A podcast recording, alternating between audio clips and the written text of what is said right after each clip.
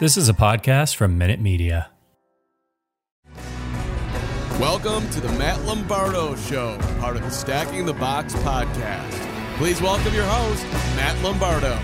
What's going on, everybody? Welcome on into the Matt Lombardo Show, an NFL trade deadline edition of the podcast right here inside Fansided Stacking the Box podcast feed. Of course, I'm Fansided National NFL Insider Matt Lombardo. Great to have you here. Big show ahead. We'll be joined by former Green Bay Packers president Andrew Brandt. Get us his thoughts on a really exciting, really thrilling Thursday night game between the Cardinals and the Packers. Of course, the last minute heroics by former Eagles defensive back Rasul Douglas pulling down an interception that sealed a win for the Green Bay Packers that might vault the pack to the top of the NFC's Super Bowl pecking order. So we'll talk to Andrew Brandt about that game, about everything surrounding Aaron Rodgers from this offseason through the first eight weeks of the regular season and what might be looming for Aaron Rodgers and the Packers this offseason. But the biggest story of the week, of course, is the NFL trade deadline. Already a couple of moves that have made, and certainly the NFL trade deadline every year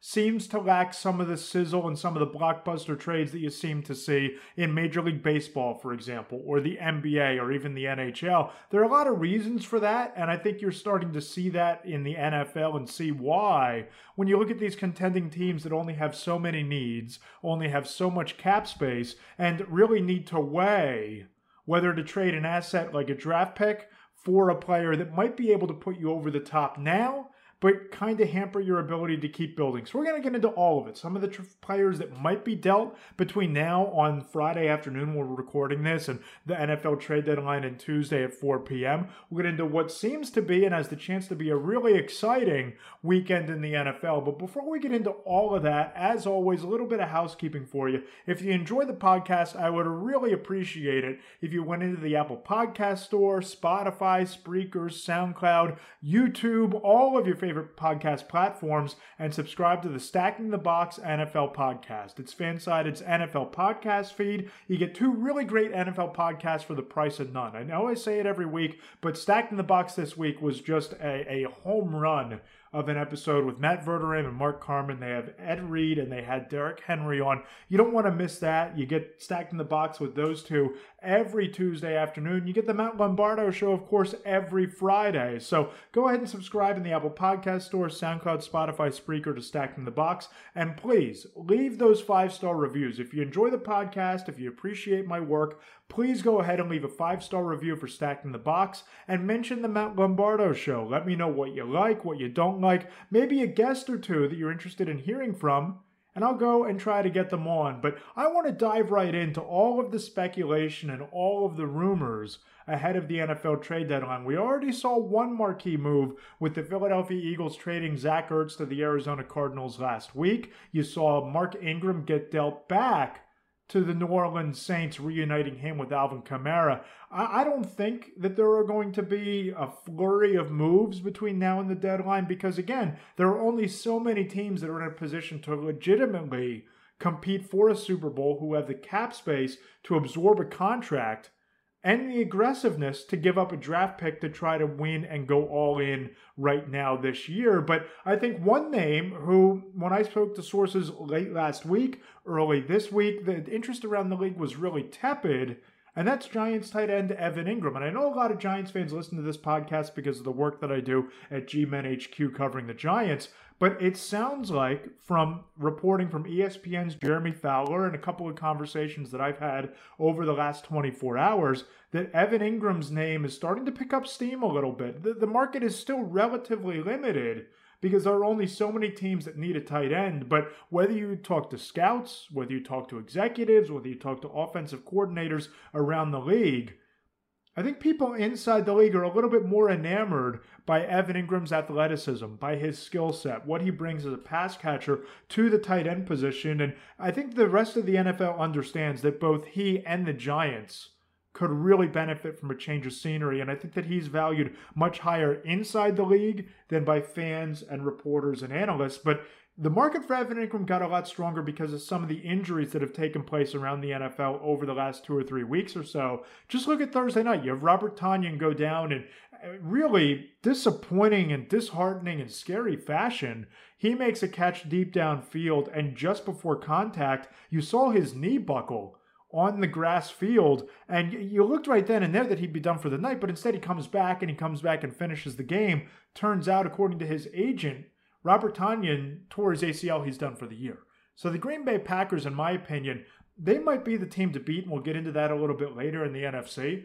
But you look at the injuries and the COVID issues and everything they're having at wide receiver, they need weapons. They need somebody who can step up and be a reliable pass catcher for Aaron Rodgers, who can be a playmaker, especially in the red zone, where the Giants haven't really, over the last two and a half years, figured out how to utilize Evan Engram and get him involved inside the 20 yard line. But Engram can be a weapon. And, you got to believe that the Packers and the Buffalo Bills make maybe the most sense of any two teams in the league to make a trade for Evan Engram. And after Jabril Peppers got hurt last week and tore his ACL, he might be the only piece on the Giants roster that has any trade value whatsoever. So you look at the Packers with Tonyan out, you look at Dawson Knox, who broke his hand a couple of weeks ago against the Tennessee Titans.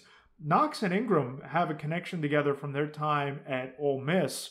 There's a relationship there. Knox looks up to Engram in a lot of ways. They would make a lot of sense and for a lot of the same reasons the Buffalo Bills do. Just two weeks ago, the Bills looked like they were destined for LA and the Super Bowl. They've kind of fallen off a little bit. They've struggled the last couple of weeks, but they need to continue to surround Josh Allen with weapons. Evan Engram would make a lot of sense there. And both of these teams, the Packers and the Bills, have the cap space to get a deal done. Engram, of course, is in the final year of his rookie contract. There's no long term security beyond that. So you can't manipulate the money. You can't move signing bonus money and spread the money out over future caps. But the Packers have 5.2 million in cap space. The Bills have 4.3 million, and tight end might be the biggest need for both of these teams going into the stretch run for a couple of franchises that have legitimate Super Bowl aspirations. And I'd also throw Brandin Cooks into that trade rumor mill as well. There's been a lot of reporting, especially after Mark Ingram got traded. You saw Cooks go on Twitter and basically flat out say, quote, this is bullshit that they traded Ingram away. They took away a weapon but according to a couple of different reports, the Texans have no interest in trading Brandin Cooks into the AFC. And if that's the case, there has to be 8, 10, 12 teams in the NFC that could really use Brandin Cooks, especially this year. My thought here is you have a guy with game altering speed He's someone who you know what you're getting in terms of a big play threat who can jumpstart an offense, spark you with one play in the middle of a game, and he has Super Bowl experience both with the New England Patriots and the Los Angeles Rams. Why wouldn't the Packers be in the mix there as well, especially with Davante Adams and the uncertainty there with everything he's going on with COVID and just continuing to surround Aaron Rodgers to make as strong a push for the Super Bowl as you can?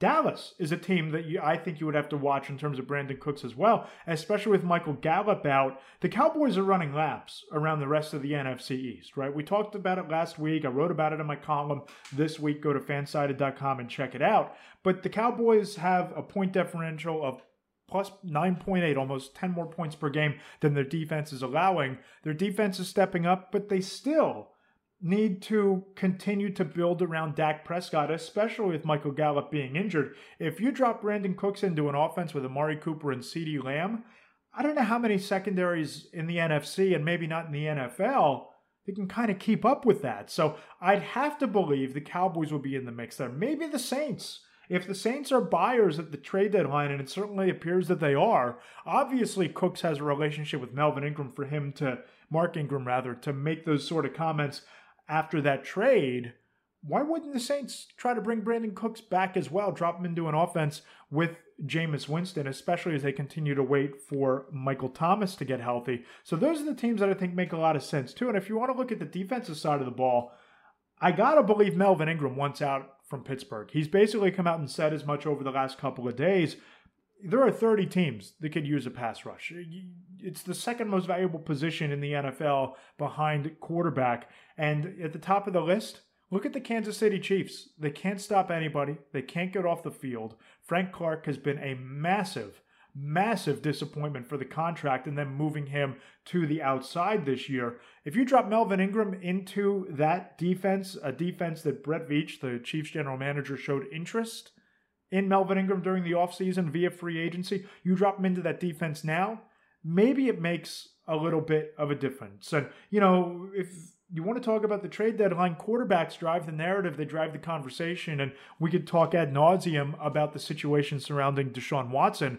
Watson, and you look at what's happening over the last couple of weeks, it really is starting to seem like there isn't going to be a Deshaun Watson trade that goes down until this offseason. You had the reporting this week from the Houston Chronicle that compensation had been agreed upon, that a deal was essentially in place, but the Dolphins wanted to get some sort of resolution to everything going off the field with Deshaun Watson, both from a legal standpoint with his 22 sexual misconduct allegations that are out there from the league office as well. And, you know, speaking to my sources around the league, there was never a deal that was all that close leading into this week that Houston was trying to drum up a bidding war between the Dolphins, the Carolina Panthers, and the Philadelphia Eagles. That's what sparked all of this conversation over the last week or so.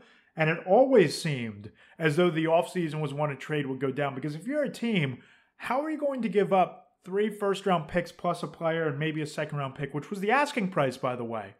How are you going to pay that? Not knowing if he's going to be available, not knowing if he's going to be in prison, not knowing if the NFL is going to suspend him for the rest of the season by putting him on the commissioner's exempt list or suspending him for the first four, six, or eight games next year. This needed to resolve itself. And that's where, look, a trade could go down by the time we finish this podcast. But my reading of the tea leaves has been that the offseason is when this move would happen. But if you're a quarterback needy team, if you're the Miami Dolphins and you're going to say Brian Flores is going to come out and say that Tua, barring any sort of injury, is the Dolphins quarterback for the rest of the season, do you really believe it? If you're the Carolina Panthers and you just benched Sam Darnold in the fourth quarter against the Giants last week, are you committed to Sam Darnold? In my opinion, there's only one real quarterback out there.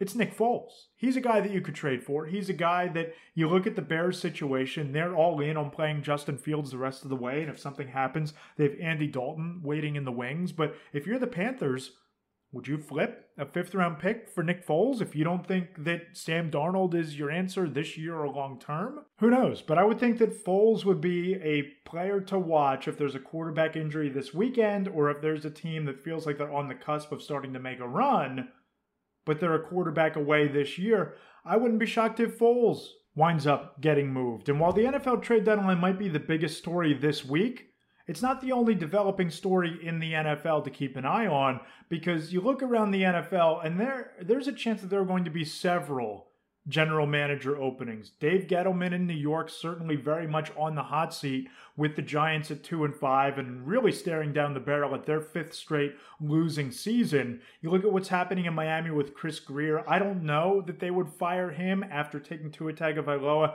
over Justin Herbert a year ago and how that has worked out, but very much so in Chicago. Ryan Pace's seat is getting mighty warm, but the reason I bring this up is, you know, I was talking to a couple executives this week about potential replacements for Dave Gettleman as the Giants general manager. And the name that kept coming up, and in my conversations with multiple people close to John Dorsey, John Dorsey is intent on becoming a general manager again this offseason. He plans to throw his hat in the ring and try to land one of these jobs two years removed from being fired as the Browns general manager. And my sources tell me According to people close to John Dorsey, he's ready to become a general manager again. He plans to try and get multiple interviews if possible. That Dorsey wants to be back in the big chair. And if John Dorsey's available, and my sources tell me that he is and intends on making that leap back into a general manager job, just look at the resume. John Dorsey is an elite talent evaluator. He, of course, drafted Patrick Mahomes back in 2017. He wound up taking Baker Mayfield for the Cleveland Browns in 2018 with the number one overall pick when everybody, every analyst, every armchair scout, every pundit, every reporter was screaming to take Sam Darnold. I think it worked out for the Browns that they took Baker Mayfield in that spot. But you look at the resume, you look at the talent that John Dorsey has drafted over the years, the names roll right off the tongue. Kareem Hunt, Marcus Peters, Tyreek Hill, Denzel Ward, Nick Chubb, Myles Garrett. Dorsey's drafted 14 Pro Bowl players over his time as the general manager just of the Kansas City Chiefs and the Cleveland Browns. If you're a team that's looking for a general manager this offseason, if you're looking to move on from your current GM and you're trying to make that leap from being a middling roster to one that can compete for a playoff spot or more than that, I'm looking at you the New York Giants. I'm looking at you, the Chicago Bears. What about you, Las Vegas? I think that when you look at John Dorsey, he has that Raider persona. He has that mentality and that personality who can be the face of a franchise in Las Vegas. If they move on from Mike Mayock, I'd fully expect Dorsey to get an interview there. Whether he winds up getting a job or not, that remains to be seen. But my understanding is that John Dorsey is intent on trying to land the general manager's job this offseason. A lot more ahead on the program. Andrew Brandt joins me next, right here on the Matt Lombardo Show, inside Fansided Stack in the Box podcast feed. Introducing Under Armour's Infinity High Sports Bra. Its ergonomic design is molded to support the natural movement of your body. With cord out padding, the better breathability eliminates extra bulk without sacrificing support. And quick dry padding is Under Armour's fastest drying padding yet. When you're lifting heavy, running fast, and pushing yourself further than ever before, you need a bra that will help you go that extra mile and make you feel your best. Shop the Infinity High Sports Bra now at UA.com. Welcome back into the Matt Lombardo show. And this is going to be a real treat. A lot to get into in terms of the NFL trade deadline, some of the biggest storylines for the first half of the NFL season, and a conversation I've really been looking forward to. You know him as the former vice president of the Green Bay Packers, one of the brightest minds out there when it comes to the business of football. He's the host of the Business of, of, of Football podcast, and you can follow him on Twitter at Andrew Brandt. Andrew Brandt joins us. Andrew, how you doing, my man? Thanks for being Doing here. Well, Matt, always good to be with you. Nice to nice to be here. Of course, and great to have you. You know, you're as informed and plugged in as anybody out there when it comes to Aaron Rodgers, the Packers, everything that's going on over the course of this offseason and through the first seven or eight weeks of this season. How do you see this playing out? Because it seems like both him and the Packers are on a mission. If they win it all this year, is he back in Green Bay or is this always the end of the road for him? Mm. It's a great question. It's one I'm getting a lot. Let's unpack it first all off season, the biggest story from a lot of media was Aaron Rodgers unhappy. and Rodgers don't want to be there. and Rodgers wants out of Green Bay. and me, I really didn't talk to Aaron or I didn't talk to the Packers, but I just said, as I was very vocal throughout the offseason, no way. You know, he'll be there. He's not going to retire. The Packers aren't going to trade him. Uh, and I said the Packers are going to trade him in 2022. That's been my feeling all along for two reasons. Number one, the Packers, as everyone knows, drafted Jordan Love, as we did 15 years ago, drafted a first round quarterback when we had a Hall of Fame quarterback. We waited three years for Aaron. I just got the feeling two years is the time frame for Jordan Love. It always seems to me it's been that way. And I think a source of Aaron's frustration in the offseason was he knew that. And he's like, why don't we just do it now? You know, what are we waiting for? I don't want to be a placeholder for this kid. Nothing against him. He said but, as much with Aaron Andrews before week yeah, one. He did. And here's the thing that it's working out great. You know, he Aaron's a pro. He's not going to hold any grudges. He gave this opening press conference, but he's fine. He's a pro and they're they're coexisting. And of course, that scintillating win last night, they're right in it with every other team at the top. So as you talk about what's going to happen, it just seems like they're they're copacetic now you know, Matt, my heart says I agree with you. My head says I still think it's going to be the business decision. Yeah. The business decision from the Packer side to move to Love after two years was their plan. I still think it's their plan. But more importantly, maybe the business side from Aaron Rodgers. I don't think he's feeling like all that my problems with this front office, the, the same people are there, the lack of warmth, maybe they've listened to him on, on Randall Cobb and a couple other people, but I just have always had this feeling like this is the last dance and Davante's a free agent. It just has seemed that way here. And I guess, gun to my head, I'm going to say it still is. My head says separation, even though my heart would like to continue. I tend to agree. And you alluded to Davante Adams and this being, you know, his final year of his contract, and there's a lot of uncertainty there. I'm curious your thoughts on how his situation might play a role in Aaron Rodgers' future. If he's back in Green Bay next year, does Aaron Rodgers then become more open to the idea of returning to Lambeau and to the Packers, or do you think that the expiration date has always been 2022? Yeah, I mean, I think that can make a difference. I just don't know if they've had serious negotiations since Davante cut him off. Right. And again, speaking of Davante cutting him off, that tells me he wants to be free. And now, again, it's all related. If Aaron says, "Hey, I'm back," I'm sure he'll certainly put Packers at the top of his free agent list.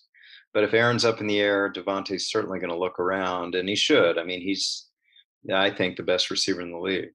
No doubt about it. And we go from talking about one of the greatest quarterbacks of all time to one of the best young quarterbacks in the league. A guy that I'm really excited about is Joe Burrow and what they're doing in Cincinnati right now. And it just seems like even with their offensive line being really inconsistent, he's still averaging like 300, 320 yards. He's thrown eight touchdowns. What are the traits that make him so special? Because in year two, he looks ready to take the Bengals to some special heights here. Yeah, that was kind of an under the radar game. With uh, speaking of Aaron and Joe Burrow, I thought that was a great game. Obviously, it came down to all the kickers, and that was all the news about it. But both played well, and they're going toe to toe. So think about Joe Burrow going toe to toe with Aaron Rodgers. I'm with you. I'm very impressed. Uh, I talked to people at Ohio State that were very blunt about it. He could not beat out Dwayne Haskins. Simple as that. Uh, that wasn't going to happen. So he transferred, and everyone knows what happened at LSU. But sometimes it does take change of scenery, different uh, bloom, late blooming for certain players. Uh, Situation plays such a role in all of yeah, these things, especially totally. with quarterbacks. With first round quarterbacks, so much. And uh, but there's a there's a calm and a swagger to Burrow that of course you love. It's just doesn't get too high or too low, but he's got that confidence. And again, we keep bringing the guy up. He reminds me of Aaron. He does remind me of Aaron with that attitude. And he has a great supporting cast with Ja'Marr Chase, who looks already like an elite wide receiver, top five in the league so far. You know, Tee Higgins, Tyler Boyd, great talent around him. But when you watch him, what are his best intangibles from a skill set standpoint that really jumps off the page for you, for Joe Burrow? I think, like I talked about, an ability to sort of have the same game face when things are going bad as things are going well. Um, he doesn't get caught up in a lot of the noise. And, you know, they're a team that was not projected to do well coming into this year. He just sort of grinned and bear it. He's gone through some injuries, some serious injuries, and he fights back. I just think as a quarterback – you've really got to have a steady temperament and you really got to be someone that leader where players look to you and if you're sagging you know they're going to sag and if you get too high or too low they're going to get too high or too low so i really like that about him when we saw aaron when we drafted aaron it was just evident right away there was this kind of california cool which you see today that was there from the beginning just this kind of ability to not take things too seriously, tune out the noise, have a wry sense of humor. It was it's always there. For sure. And you know, you've been in the room where it happens when it comes to the trade deadline, all the big moves that happen this time of year. Who are the contenders that you think make a big splash at the trade deadline? You don't see it that often in the NFL, but we've already seen a couple of moves with Zach Ertz going to Arizona. Oh. You know, you look at the Bills being banged up. Tampa Bay might need some insurance at tight end with Rob Gronkowski's injuries. Who do you think winds up making a move, a big move on Tuesday, if anybody does? I don't know if anybody does. I mean, we're hearing some yeah. names out there. And, you know, just before we came on, I look at uh, DeSean Jackson's name being out there, who's bounced around after Philly to Washington to uh, LA. LA, but even there was somewhere else, Tampa. So, uh, you know, those are usual suspects. I have been on record. I don't think Deshaun Watson will be traded until February at the earliest. I just think, you know, there's no owner that is going to take that on despite the rumors, especially for a high price. Um, looking at your fan base and bringing in someone with 32 complaints against them, 22 civil, 10 criminal, that's a problem. what we have in the NFL, Matt, compared to NBA and Major League Baseball, is a lot of smoke and very little fire with the trade deadline. Right. Not sure exactly why. I mean, you can use the excuse of cap, and I don't think that's the reason. I think it's more systematic. Um, you can bring a point guard in or a starting pitcher in, and they can be seamless. You can't bring a corner in who hasn't played this exact defense and expect him to walk right in. So I think that's a big reason why. And you brought up Deshaun Watson, and the people I talk to inside the league kind of echo your sentiments that nobody's going to give up the three first round picks plus a player that Houston's been asking for. Everything that's looming with him in the legal system through the league office, it just feels like this is earmarked for the offseason, as you said. But what's the what's the reasonable asking price there? Because it doesn't sound like Nick Caserio is backing down but I don't know even until February that anybody's going to part with more than one or two first round picks. What if you are in that move in that position? What's the price for Deshaun that you think that you could get away with, and what would you accept? Well, it depends always on bidding. If there's more than one team, then the price goes up. For sure. More than two teams, the price goes up. But I just don't see it uh, in, in his current situation. Now, again, if you ask me about Deshaun Watson's, Watson's price when it's clean, when there are no lawsuits, and it's hard to envision that right now, but when there are no lawsuits, yeah, then I think you can ask for two ones, you know, and a couple twos, kind of the Carson Wentz, Jared Goff packages back in the day. Uh, because teams, as silly as it sounds, they spend more on draft pick uh, trades that for for number one and number picks coming in than they do for established players. That's the analytics. So I think it'd be in that range if he was a clean player. And it seems like the Miami Dolphins are the franchise you keep hearing about in these conversations. How much do you think the success right away from Justin Herbert combined with Watson being available has kind of clouded or shaped how they view Tua? Because you talk to some people who think that Tua still has upside. Some people say he's nothing more than a high end backup how do you view Tua Tagovailoa and that situation in Miami right now? You know, I'm not a scout, but I just think from a business point of view, you can't give up. I don't. What is it? Year two, year three? Yeah, year I mean, two, yeah. You can't give up on a high first round pick year year two, and they because of their cachet of where they're picked, they get that. Now, if he was a fourth round pick, he doesn't get that. They can move on immediately. But you take a fifth pick in the draft, yeah, two years minimum to see if they can play. So I don't see them. excuse me. Bless you. I don't see them giving up on Tua. I don't. I really don't. Yeah, and that that's kind of where I was going to. That if if this move doesn't happen till February, if they pull a Deshaun Watson trade off, what kind of an impact does he have as a player on a roster that's one and six and still trying to figure its way with a young quarterback? Does Deshaun Watson take them from a middling AFC East team to a contender?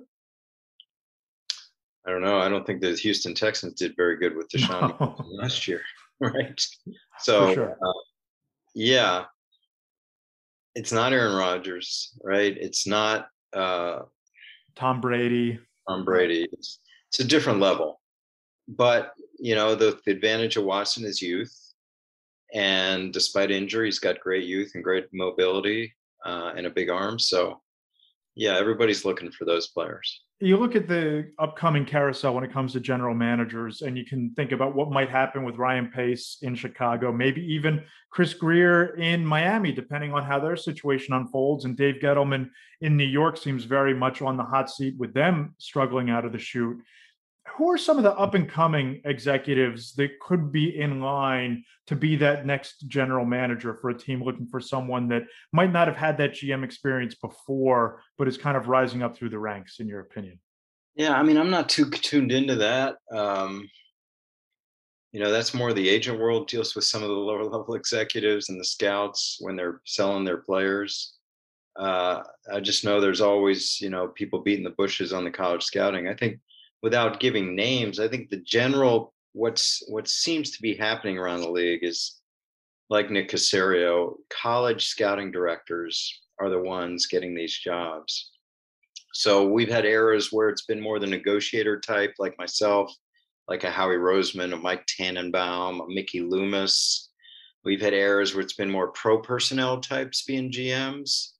We seem to be in an age of sort of college scouting directors becoming GMs and like a Chris Ballard or Nick Caserio or John Schneider or a lot of these guys. And now Howie Roseman's all out on the college trail.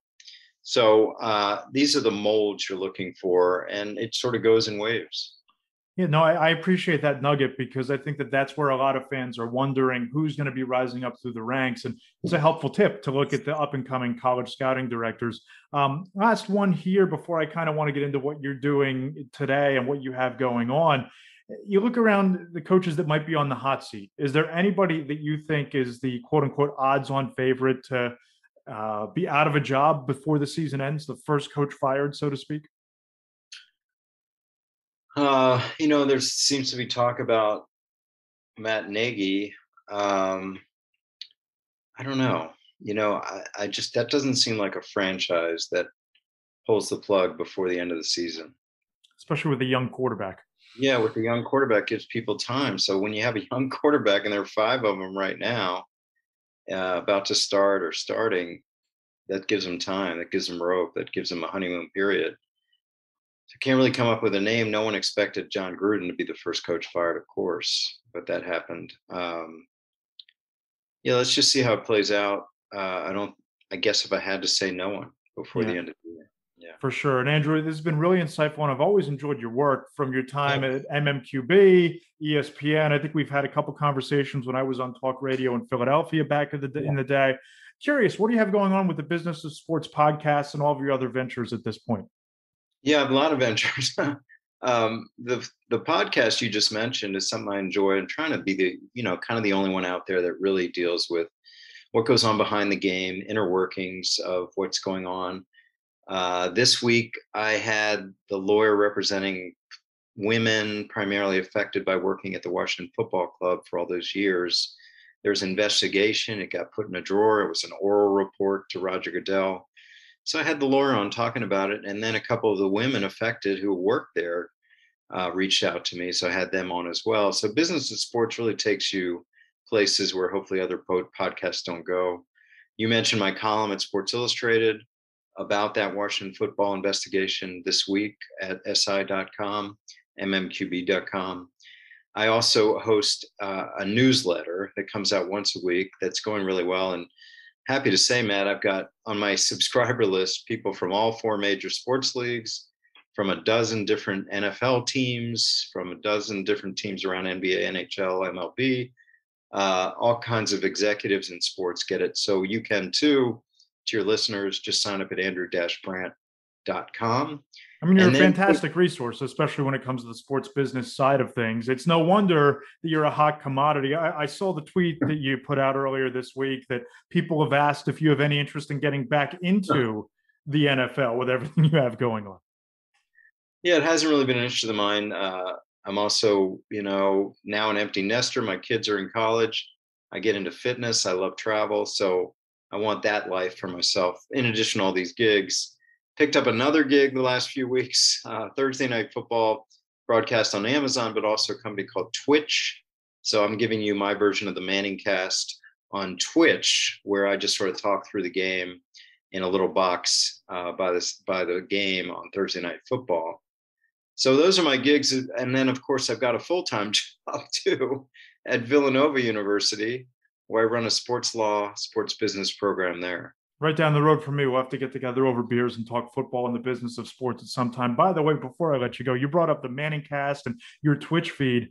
I really feel like that's the future of sports broadcasting because you know I've always been a guy who needs all the atmosphere and the commentary and the crowd noise, but I've been sucked in to broadcasts like yours and the Manning cast and watching you know guys like Daniel Jeremiah give you know yeah. commentary like last night you just get a different layer and there's a different intelligence that's portrayed and conveyed to the fans watching the game with what you guys are doing and what the Mannings are doing.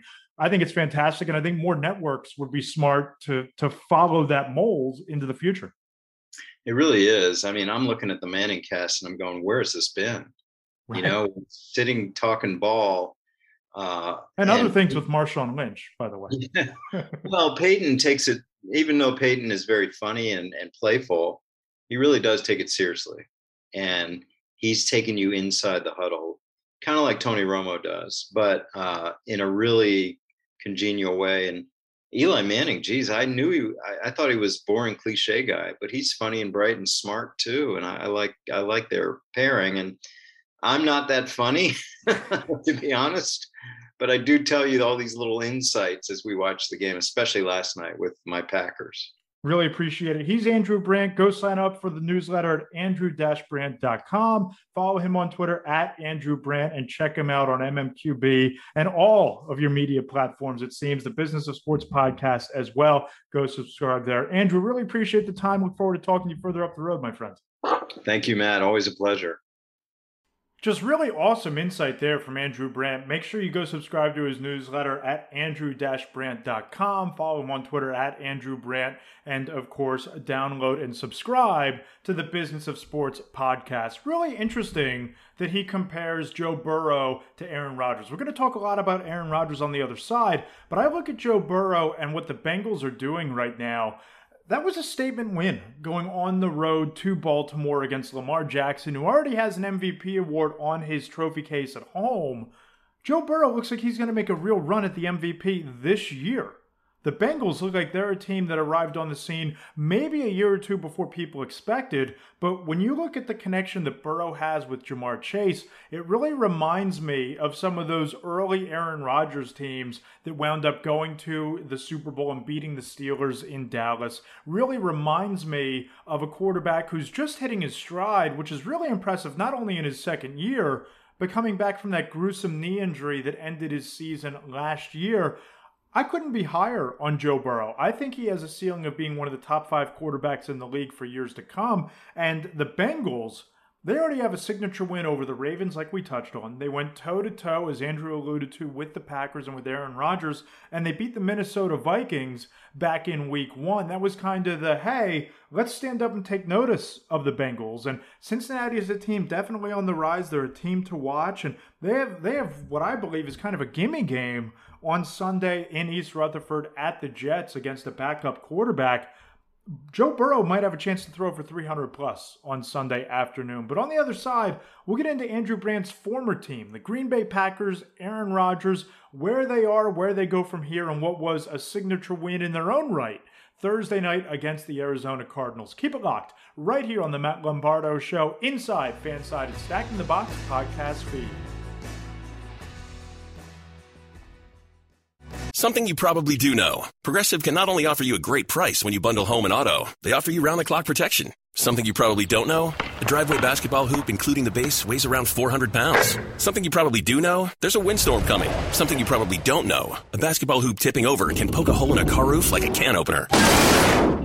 Bundle your home and auto with Progressive and get more than a great price. Get round the clock protection. Something you know for the things you don't know. Coverage from Progressive Casualty Insurance Company, affiliates, and third party insurers and subject to policy terms. Bundle discount not available in all states or situations. And then there were none. Somewhere you just know Don Shula is toasting champagne, and the 1972 Dolphins can rest easily for at least another year because Thursday night, it really is you're watching that game, maybe the best Thursday night football game of the entire NFL season so far. And I don't know that it's going to be knocked off of that mantle, but it really felt like a litmus test that the Green Bay Packers passed with flying colors and a real referendum on the Arizona Cardinals, who entered that game as the last of the Mohicans, the last of the unbeatens at 7 0. Aaron Rodgers goes in undermanned without some of his top wide receivers, kind of banged up up front along the offensive line, and they knocked off Arizona 24 to 21 in a game that was never really all that close. Listen, I know Kyler Murray and the Cardinals put together a really nice drive at the end of that game, and what the hell was AJ Green doing not turning around on that back shoulder throw in the end zone? And I don't know that I love that play call. You had something like 30 seconds left. You could have run the ball there before taking a timeout or spiking the ball and running your kicker out to tie the game if you don't get in. Why did Cliff Kingsbury morph into Pete Carroll there in the Super Bowl and give Rasul Douglas and give the Packers defense a chance to win the game, which they did? But for my money, watching that game and just watching how the Packers dominated the line of scrimmage all night long, how Aaron Rodgers was able to take the Packers on his back and throw for 184 yards and two scores without Davante Adams and make just enough plays to get it done. And that defense really, for by and large, the most part of that game, keep Murray and the Cardinals under wraps.